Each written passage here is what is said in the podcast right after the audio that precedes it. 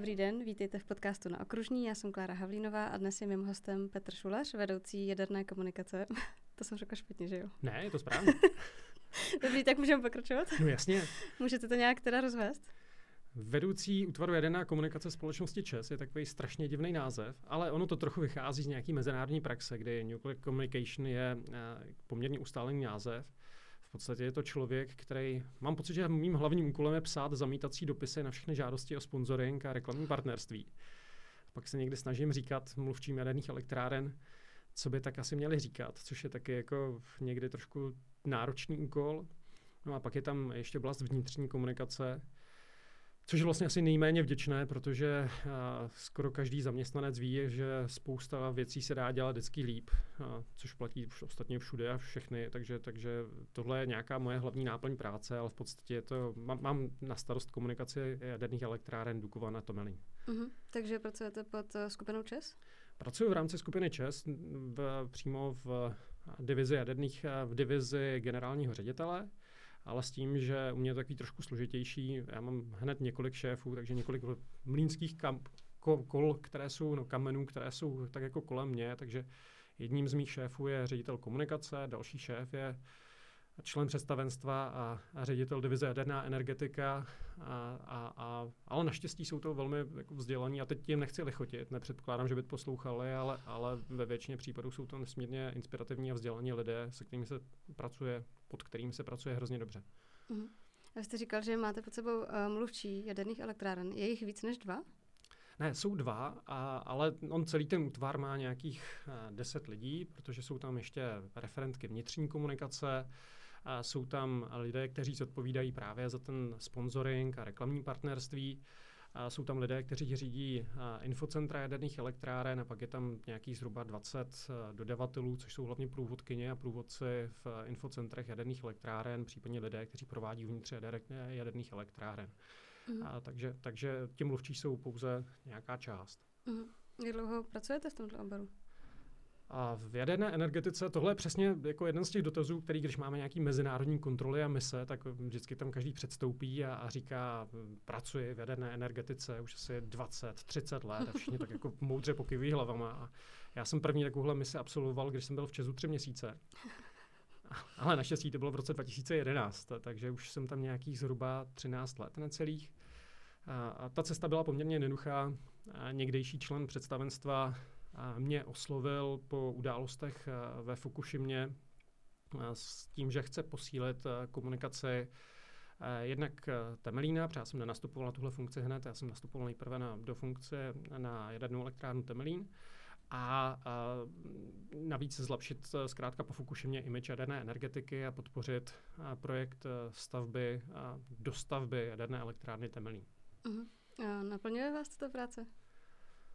A docela jo.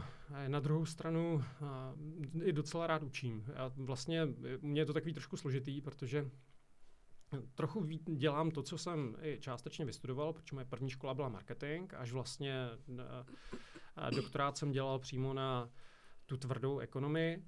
A na druhou stranu ta práce je strašně zajímavá, strašně zvláštní v tom, že je, je velmi, kupuju velmi dynamická, je ne, ne, nepříliš jaderná. V jaderné energetice pravidla platí, že než cokoliv uděláte doopravdy, a tak si to asi tak stokrát zanalizujete, a požádáte všechny o vyjádření a neustále je nad vámi nějaký meč ještě regulátora, anebo dohled regulátora, aby byl přesnější.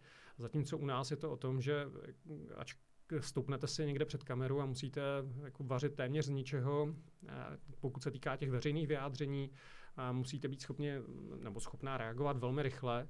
A, a jak říkám, je to poměrně dynamická práce, je to docela zajímavé, docela fajn. Uh-huh. A tak je to hodně náročné, asi hodně cestujete. A před covidem jsem cestoval možná ještě víc. A ono je to o tom, že ta jaderná komunita je poměrně jasně definovaná a v jaderné energetice platí víc než kde jinde, že tam není vlastně moc konkurence. Tam platí ten, ten princip, že pokud se vám něco povede, povede, tak se s tím hned chlubíte ostatním, ale zároveň oni to přebírají jako něco, čemu se říká dobrá praxe. A veškeré průšvihy, které se stanou, tak jsou okamžitě dostupné všem dalším provozovatelům a opět jim to nějakým způsobem naservírujete, opět se z toho stává poučení pro všechny. Navíc celosvětově fungují dvě organizace.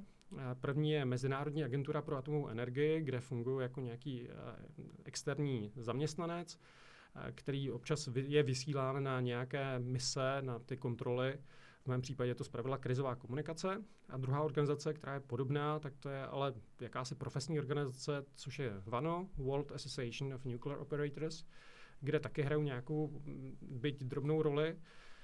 Takže je to buď o tom, že jezdíte po nějakých uh, seminářích, konferencích, uh, anebo v druhém případě, a to je někdy hodně zajímavé, ale časově strašně náročné, právě na ty mise, na ty kontroly, kdy se na dva, tři týdny vejdete do firmy a děláte něco jako audit. Což je, což je strašně zajímavé. Docela mě to baví, ale časově je to extrémně náročné. Zvlášť mm. pokud to máte skloubit ještě s prací třeba pro školu. A to je eh, po celém světě? To je po celém světě. Mm. Já třeba naposledy jsem byl, a to bylo ještě tady před pádem na Ukrajinu, tak eh, v Rusku v Rosenergoatomu, což je provozovatel všech ruských jaderných elektráren. Mm. A co jste tedy vystudoval? Jste říkal marketing? U mě je to složitější. Eh, já jsem vystudoval marketing, ale eh, protože jsem něco málo dělal i s finančními a kapitálovými trhy, spolupracoval jsem nejprve s společností Atlantic a následně můj dobrý kamarád je spoluzakladatelem společnosti Cirrus, tak jsme vymýšleli nějaké něco, co se jmenuje Algobroker, nějaké strategie na obchodování s cenými papíry. V té době jsem se seznámil s panem profesorem Vochoskou, eh, který se následně stal, eh, nebo který je už vlastně v té době možná už byl rektorem v ŠTE, a, a který mě trošku jako nasměroval eh, do maličku jiných sfér ekonomie, takže dizertaci mám z z modelování nebo dizertaci mám z něčeho, co by se dalo nazvat třeba kvantitativně nebo nebo už běžně ekonomie, je to konkrétně dizertace byla na využití umělých neuronových sítí. Uh-huh, To vím, že se tím pan profesor zabývá. Ten, ten, ten se tím zabývá, myslím si, že je asi největší odborník v České republice. A teď je, to myslím zcela vážně a myslím si, že je skvělé, že ho tady máme. Uh-huh. A ten doktorát jste se dělal teda už při práci, předpokládám, to muselo být taky hodně náročný. Je to tak, bylo. A navíc ono to bylo v Žilině, a, takže to fakt není úplná legrace, takže trávíte docela hodně večerů a hodně víkendů tím, že něco analyzujete, něco počítáte a něco zkoušíte dávat dohromady. Trošku výhoda je, že máte k dispozici další zdroje, máte k dispozici už nějaký rozhled, eh, takže dokážete si říct o pomoc, když to potřebujete a některé další věci. Takže no, u mě je to o tom, že kdybych eh, to dělal hned od začátku, tak, tak eh, by to bylo v některých věcech možná složitější. Uh-huh. A jste si ten doktorát dělal z nějakých konkrétních důvodů, anebo spíš pro vás? že jste ho chtěl? Já jsem už u doktorátu uvažoval hned po absolvování vysoké školy, a nicméně tehdy to nějakým způsobem úplně nedopadlo, ani jsem se vlastně nepřihlásil. A když jsme začali řešit právě využití umělých neuronových sítí, umělé inteligence, což bylo před těmi sedmi lety poměrně zajímavé, protože tehdy se o, o třeba jazykových modelech prakticky nic nevědělo, a, tak eh, nám oběma, a hlavně mně by připadalo škoda, kdybych eh, té možnosti eh, absolvovat doktorantské studium nevyužil. Uh-huh. A potom jste taky zamířil do České televize profesně. Jak dlouho jste tam strávil? To bylo předtím. A to, já jsem vlastně nastoupil do České televize, nebo nejprve jsem pracoval pro Novu, pak v České televizi a, a mezi tím jsem se odskočil do finanční sféry. A hrozně dlouho, asi 12 let. Chvilku jsem dělal šéf-redaktora České televize Brno což eh, je teďka, když občas vidíte seriál Dobré ráno Brno, tak se mě strašně vrací některé vzpomínky. Musím říct, že scénaristé neprv, jako určitě pracovali chvilku na podobných, podobných postech. Jo, je to dobrý nebo špatný? no, ono se říká, že televize se dělá dobře, špatně a v Brně. a, a, takže ale, ale jako každopádně to byla obrovská, eh, obrovská zkušenost. Ano, obecně v těch 90. letech, když jsem začínal, tak tehdy, tehdy ty, ty, ty divoké 90. byly ve skutečnosti strašně zajímavé. Ono. Bylo možné, protože já jsem se trefil do období, říkám, kdy ještě na vysoké škole kamarád založil brokerskou firmu a, a bylo téměř automatické, že s ním spolupracujete. A byť to začínalo tím, že třeba sedíte na v podstatě takový boudce, chtěl jsem říct kadiboudě, ale někde na náměstí Svobody vykupujete kuponové knížky, tak tímhle způsobem se dostanete k práci s finančními a kapitálovými trhy. Jo, a Podobně, podobně to bylo třeba s televizí, kdy jsem po studiu v Kanadě se vrátil do České republiky, hledal jsem brigádu a během asi týdne jsem byl na obrazovce. Což by se běžně nemohlo stát. Já jsem se vrátil v době, kdy dobíhaly prověrky a lidé, kteří byli nějak spojení s minulým režimem, tak museli opouštět ta místa. Kdokoliv, kdo aspoň trošku uměl cizí jazyk a, a kdo se tvářil dostatečně sebevědomě, což vám v tom ta Amerika pomůže, a tak najednou dostával obrovské příležitosti, což uh, jsem hrozně rád, že jsem vlastně mohl využít.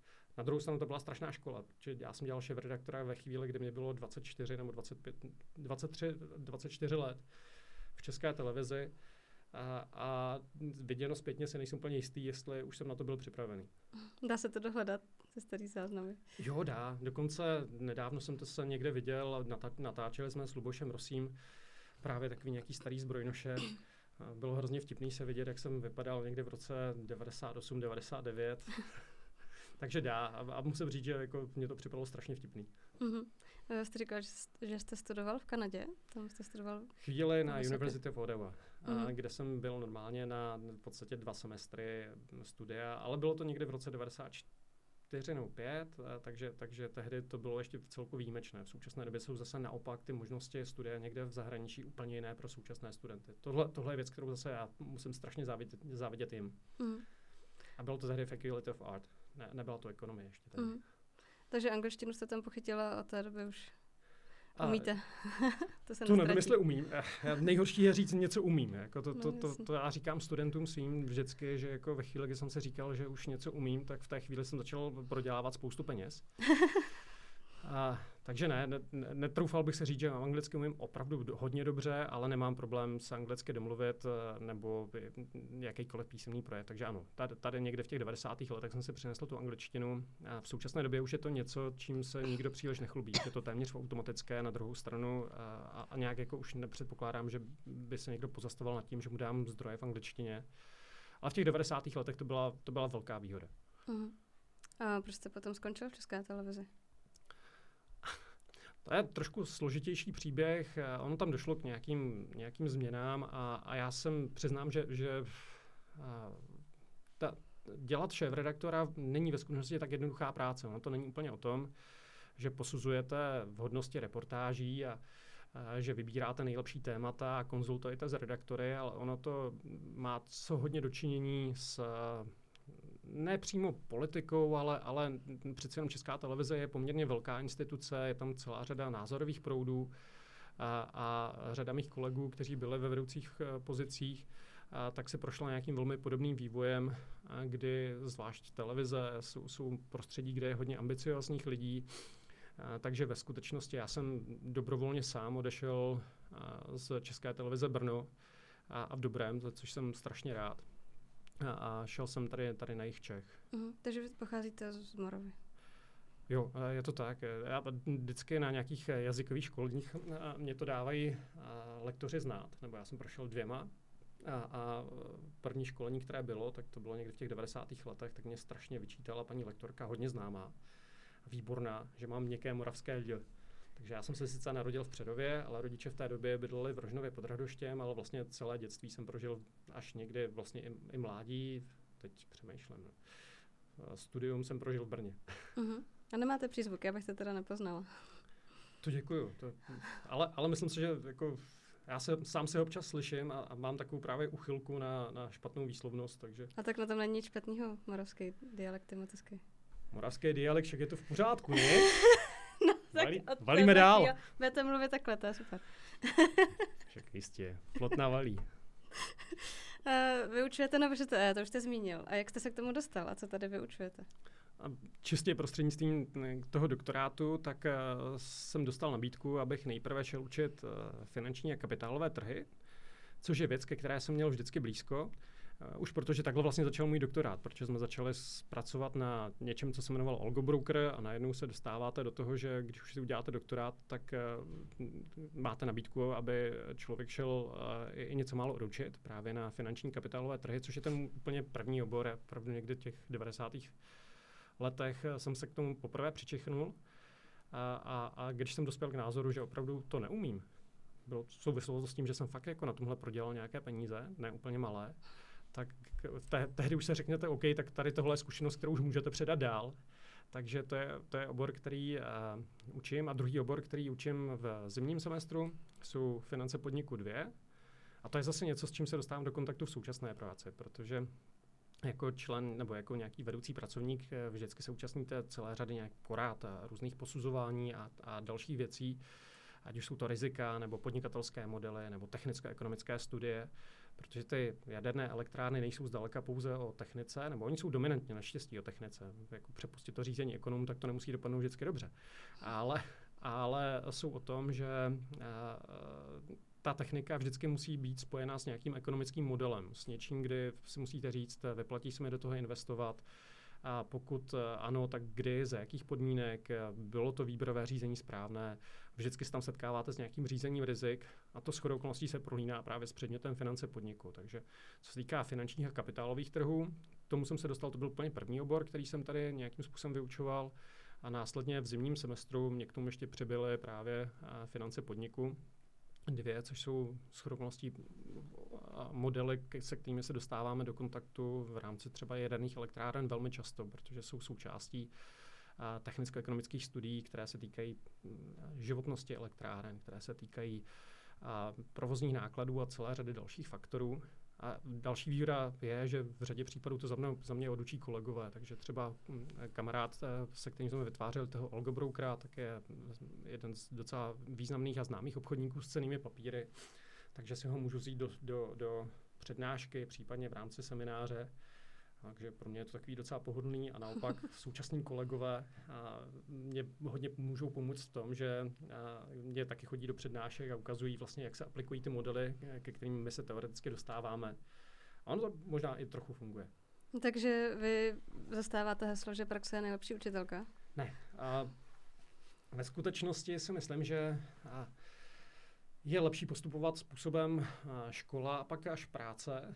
A protože eh, dost často se setkávám s tím, že eh, mě ve chvíli, kdy nedostanu nějaký teoretický základ nejsem si jistý tím, co konkrétní termín znamená, tak eh, mě ta praxe dá strašně moc práce.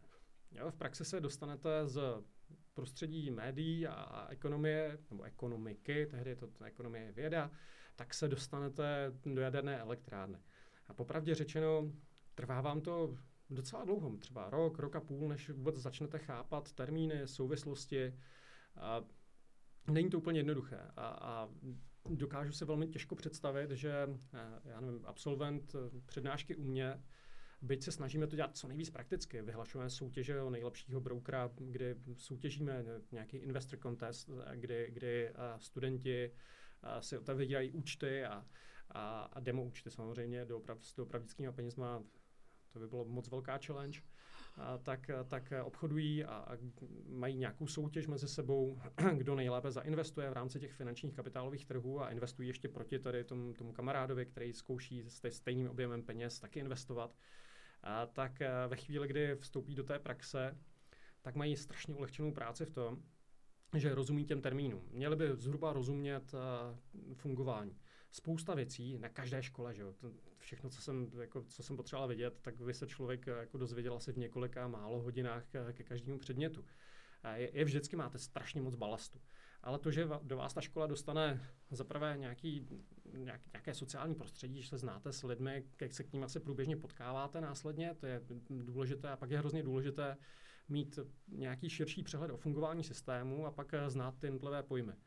Jo, takže konkrétně pokud eh, absolvent téhle školy přijde do Česu a, a začne se věnovat, neberte mě za slovo, analytik nákladů, analytička, analytik nákladů, a, tak by měl vědět, co znamenají modely typu NPV, a, co je to VAC model, což přesně jako probíhá no, výběrové řízení i na strašně velké projekty, tak najednou je ten VAC model hrozně důležitý protože víte, že se od něčeho musí odvíjet to výběrové řízení. Víte, že tam musí být nastavená nějaká kritéria ve chvíli, kdy tam nastoupí člověk, který je tímhle nepolíbený, eh, tak eh, aby pochopil, k čemu slouží. Nikdo po něm v Česu nebude chtít, aby ho počítal ručně, že jo? Ale, aby, ale když bude vědět, čemu slouží a v jakých, v, jakých, v jakých souvislostech se používá, tak bude mít strašně ulehčenou práci. Takže za mě ten model jako vystuduj a pak běž do praxe, ale nemysli si o tom, že všechno víš. je možná trošku lepší. Ten, ta, ta, ten můj příběh je vždycky takový jako zalomený, ale on to vyplývá z toho, že mě připadá škoda, pokud existuje nějaká příležitost něco vyzkoušet a pokud existuje příležitost se do něčeho zapojit, tak ji nevyzkoušet. Ale, ale takže nebyl jsem vlastně nikdy úplně moc klasický student, ale, ale někdy mě to trochu mrzí a, a schází. Uh-huh. A jaké to pro vás bylo začít učit? Bylo to zase něco jiného asi, že? Bylo. Uh, bylo hodně. Ale ono má to, má to trošku, každý, každý někdy musel začít učit. Já už předtím jsem něco málo přednášel v rámci jiných aktivit. Třeba strašně oceňuju studenty, kteří s vámi diskutují. Nemusí vůbec s vámi souhlasit, ale v rámci semináře, v rámci přednášky se jim snažím nadspat do hlav to, co považuji za důležité z teorie, ale v rámci semináře tam pro, mě je hrozně důležité, aby tam existovala nějaká interakce klidně ani nesouhlasí, ať se nechají třikrát, čtyřikrát všechno vysvětlit. Za mě, říkám, mě docela baví seminář, kdy studenti sami investují a vysvětlují, proč by to tak měli dělat, ostatní se o tom baví a, a případně já mám tendenci to posuzovat a dívá se na to i člověk, který je úplně zvenčí. A bavíme se o tom, proč která investiční strategie byla zvolená a podobně. A samozřejmě to občas přináší jako strašně zajímavé výsledky, jako kdy jedna z kolegyň, která absolvovala loni, tak uh, myslím si, že buď vyhrála nebo skončila druhá se strategií, kterou nazvala Gin Tonic protože se nebyla jistá, do čeho investovat. Je to taková ta situace, kdy prostě dostanete 200 tisíc a teď jako na burze vyberte nějaký produkt a zkuste ty peníze co nejlépe zhodnotit v nějakém časovém období. Ona říkala, že se strašně byla jistá, takže zvolila strategii gin tonic, kdy vždycky nejdřív jako si dala jednu, dvě skleničky a teprve potom, je takhle. teprve potom investovala. Fakt asi vyhrála, mám pocit. Jo. Ale, ale najednou vám to strašně otevírá oči v tom, že si myslíte, že jako technická analýza je bůh a, a jako hrajete si s docela komplikovanými modely a pak vás předstihne kolegyně, která si dá gin tonic a, a, a něco tam téměř slepě nakliká. Takže ono vám to, jako i mě to trochu otevře oči. A, a ta interakce v rámci seminářů je pro mě strašně zábavná. Uh-huh. A vy sám investujete? Teď už jenom soukromně, teď to nedělám uh-huh. jakkoliv, jakkoliv profesionálně. A jak dlouho vám trvalo, když jste začal pracovat v jedné energetice, než jste si všechny ty pojmy, všechnu tu teorii a praxi naučil? Teď tam pracuji 13 let, tak počítám, že tak 13 let potřebovat budu. To. jo. Což by mohlo být tak někam, no do důchodu ještě ne, tak dobře, tak 15 let do důchodu. ne, tohle, tohle je strašně jako obsáhlá oblast, a, která mě začala hrozně bavit a hrozně zajímat. A, a, a mám obdiv eh, třeba k lidem, kteří pracovali nebo kteří dosáhli na pozici operátora a, kteří tom dlouhodobě pracovali, protože oni opravdu těm, té technice rozumí velmi, ale velmi dobře. Jo. A u mě je to o tom, že mě tak, řekněme, že rok vám trvá, než přijdete na to, co, za, co znamenají které pojmy a jak ta fabrika v nějakém jako celku funguje a proč je něco důležité a proč není. Ale abych se v tom doopravdy vyznal, existuje pár lidí, kteří jsou takový z větší části geniální, kteří skutečně tyhle přehledy mají, ale i řekněme pro pro to, abych uh, se byl schopen orientovat uh, v agendě, která se ke mně dostává, tak to není úplně jednoduché. Dost často si hledám nějaké vysvětlivky, dost často vytahuju. Naštěstí už je to elektronické skripta z nějaké přípravy, přes stejně jsem absolvoval nějakého půl roku, jsem jezdil do Brna na nějakou speciální přípravu, kde do vás hrnou spousty věcí. A, takže, takže to trvá docela dlouho. Není to úplně jednoduché a tam právě trošku pocituju nedostatek naopak technického vzdělání. Já nemám problém se bavit právě o těch ekonomických modelech, nemám problém se i, i v rámci, řekněme, teda, to byla de facto další vysoká škola v Brně, to je výcvikové středisko, kde fakt jako neměl jsem problém, pokud to zavánělo nějakou ekonomikou, a pokud to zavánělo nějakými provozními a posuzováními rizik a podobně, k tomu jsem měl sám blízko. Ale ve chvíli, kdy vám začnu vysvětlovat a ještě fyzika mě v zásadě taky docela ne, ne, nevadila, ale ve chvíli, kdy jako máte za úkol analyzovat, a proč, řekněme, se používá nízkouhlíková ocel v eh, určitém typu reaktorové nádoby, tak to pro mě bylo jako docela velké překvapení, protože jsem si říkal, a do pytle. Tam už se předpokládá, že už člověk absolvoval tu technickou školu a že když tam někdo napíše nějaké složení, takže přesně budete vidět, co to způsobuje v rámci ohybu a tahu a podobně. No, bylo to jednoduché úplně, ale bylo to zase výzva. Mm-hmm. A když pak je v televizi nějaký seriál, jako třeba uh, Černobyl? Černobyl je super. Černobyl jo. jako, jo, to, je, to je takhle, jako z pohledu a někoho, kdo je zodpovědný za komunikaci, je to, je to horor, že jo, jako je to děs. ono se nám to odráží, jako moje hlavní de facto KPIčko je v podpoře jaderné energetiky v provozu a rozvoji jaderných zdrojů v České republice. Takže takový seriál Černobyl na HBO, to, to mě samozřejmě hodně v vozovkách potěšilo. A, Ale protože... jinak, když to jako z pohledu diváka vám to přišlo jako kvalitní. Jo, a opravdu, zcela vážně je tam pár nějakých drobností. Třeba paní předsedkyně Drábová na to má výbornou přednášku, ale myslím si, že i, i, i ty příčiny, které tam jsou, zrovna Černobyl je, je hrozně dobře udělaný seriál a dokonce jsme to posuzovali a, a rozhodnutí toho jednoho z mých šéfů bylo, pokud pracujete v jaderné elektrárně, tak neváhejte, podívejte se na Černobyl. A samozřejmě každý z vás tam najde pár nějakých uh, drobností, které, no, no, některé z nich tam jsou chyby, ale, ale jako celek ten, ten seriál funguje výborně a navíc vám vždycky nechá v hlavě něco, kde jako jsem si tím jistý, nemůže se nic stát tak eh, tohle je přesně ten princip, který musíte popírat. Neustále si musíte ověřovat, zda se chováte nejlepším možným způsobem, zda využíváte eh, správný způsob. Nikdy se nesmíte být zcela jistý. A tohle je princip, který platí v jaderné energetice dvojnásob, ale platil by měl i všude jinde v životě. Už jsem to říkal, jako nejhorší chybu, kterou člověk může udělat, je říct si, už to umím. To je, to je za mě jako v té chvíli se řídíte do průšvihu, ať už pracujete s, eh, s jadernou energetikou nebo s ekonomiku. Uh-huh. Ale máte nějaký třeba data, jak to poškodilo, eh, nebo jak takovýhle ty, jako třeba nehody ve Fukušimě, poškodí názor českých eh, Čechů na jadernou energetiku? Co se týká Fukušimy, tak tam došlo k propadu z podpory jádra v České republice z 68 na 55 eh, veřejného mínění, což bylo poměrně dost, ale nebylo to nic tak zcela zásadního. A u seriálu Černobyl byl ten propad někde zhruba o 5%. Je to docela srovnatelné. Já mám strašně rád něco, čemu se říká Tomasův teorém, nebo aplikace Tomasova teorému, je-li nějaká skutečnost definována jako reálná, pak je reálná ve svých důsledcích. A my najednou vidíme, že pokud se dohodneme na tom, že největším problémem České republiky je něco, tak ono se to projeví ve svých důsledcích. Takže ve skutečnosti lidé příliš nerozlišují toho, zda se jich skutečně něco dotýká, zda skutečně k něčemu došlo, anebo zda to vidí pouze v televizi. Takže ve skutečnosti Fukushima jako reálná nehoda, jako opravdu další jako velký, velké výstražné znamení pro tu práci v jaderné energetice, je dopadem, ne, byla o něco větší, dopad na veřejné mění měla o něco větší, ale zcela srovnatelný právě se seriálem. Je to svět, ve kterém žijeme. Uh-huh. Jak se změnila média za tu dobu, co, jste, co působíte v médiích vy? Strašně. A ta, ta změna je obrovská. Já když jsem začínal někdy v té polovině 90. let, tak to bylo no, už, už internet, to bych kecal, už byl, ale, ale byl řekněme někde v, poměrně v začátcích. A byly zítřejší noviny, byly večerní televizní zprávy, OK, rádio bylo de facto online, ale, ale cokoliv onlineového, jako byla to taková jako relativně klidná práce v současné době. To vidíme a viděli jsme to třeba na to, tom útoku v Praze. Je všechno online, absolutně neplatí něco, jako že novinář by měl používat nějaké ověřené informace.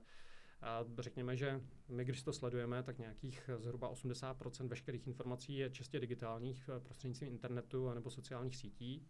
Sociální sítě jsou obrovský prostor, který vytváří veřejné mínění a de facto standardní média, i když už taky jsou často digitalizovaná, tak, tak buď ta témata pouze nastolují, anebo potvrzují, verifikují.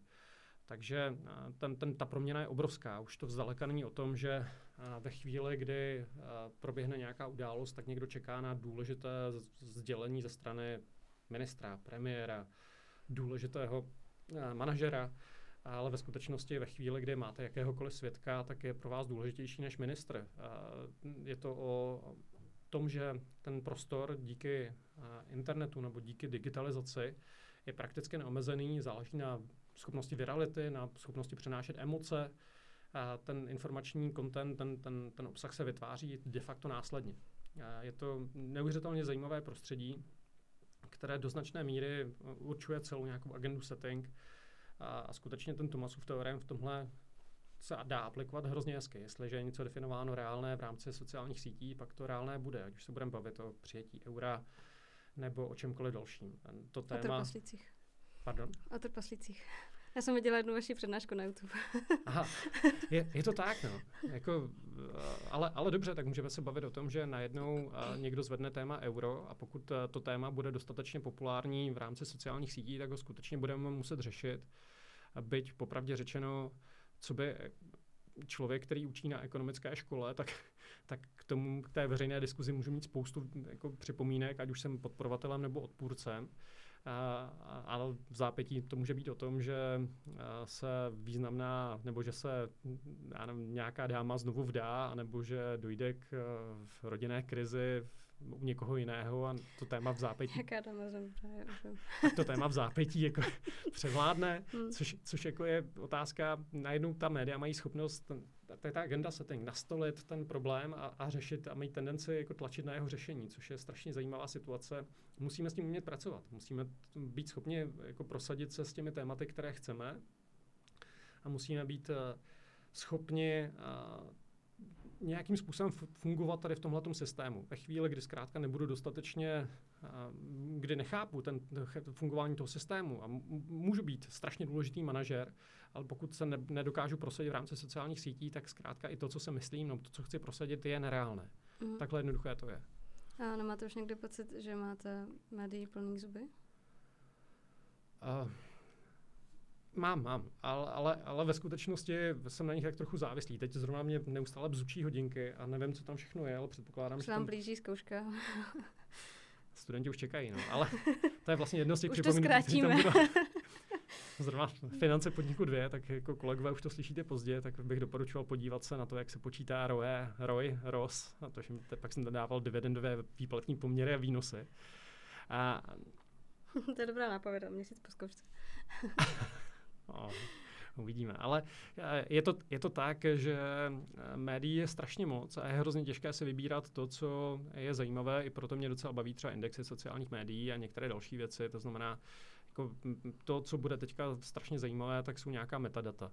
Jo, nikdo z nás už není schopen usledovat média a mě začíná zajímat to, jak umělá inteligence uh, bude umět vytvářet uh, čistě obsah pro vás. Ono už to tak je. On už uh, v současné době, když si rozklikneme stránky, já nevím, seznam.cz, tak každý z nás bude mít tu stránku jinou. Ale mě by strašně bavilo, aby existovala umělá inteligence, která a bude vytvářet ten, ten content, eh, content uh, ono na sociálních sítích to tak je, ale já bych rád, aby, abych dostával nějaký třeba spravodajský souhrn čistě vytvářený pro mě a aby mě ho chystala nějaká docela chytrá umělá inteligence, na to se docela těším a myslím si, že tudy ten, ten směr půjde. Uh-huh. A poslední otázka, aby jsme nechali čekat vaše studenty. Jo, jaký máte koníčky? Slyšela jsem, že běháte hodně aktivně. V poslední době už míň, no. ale snažím, ještě, ještě minulý rok jsem se snažil každý týden si dát půlmaraton. Každý týden? Aspoň jednou týdně běhnout těch 20 km. A, a pak už vám vlastně moc dalšího času To ne, no. A to se sčítá po dnech, anebo jeden den Ne, většinou, většinou to bylo tak, že každý den se snažíte uběhnout něco mezi, já nevím, 5 až 12 kilometry a jednou, jednou týdně, ideálně třeba sobota eh, ráno nebo dopoledne, si dáte trošku další proběhnutí, ale nesoutěžně, takže jako v dlouhých časech. Dobře, to je zajímavý. Takže to je asi vlastně všecko co stíháte vyčerpávající. No a pak, pak je to o tom, že opravujete testy a že, že si chystáte občas nějaký přednášky a mm. podobně, no, anebo trávím spoustu času v autě. Mm. Což ale teda žádný koníček není, je to hrozně. Tak si aspoň můžete poslouchat náš podcast v autě. Už se stalo. Díky Super. moc. No já moc děkuji za návštěvu a přeju vám hodně štěstí v kariéře i v učení na VŠTE. Děkuji, že jste přišel. No a já vám to tež. Díky. Naschledanou. Naschledanou.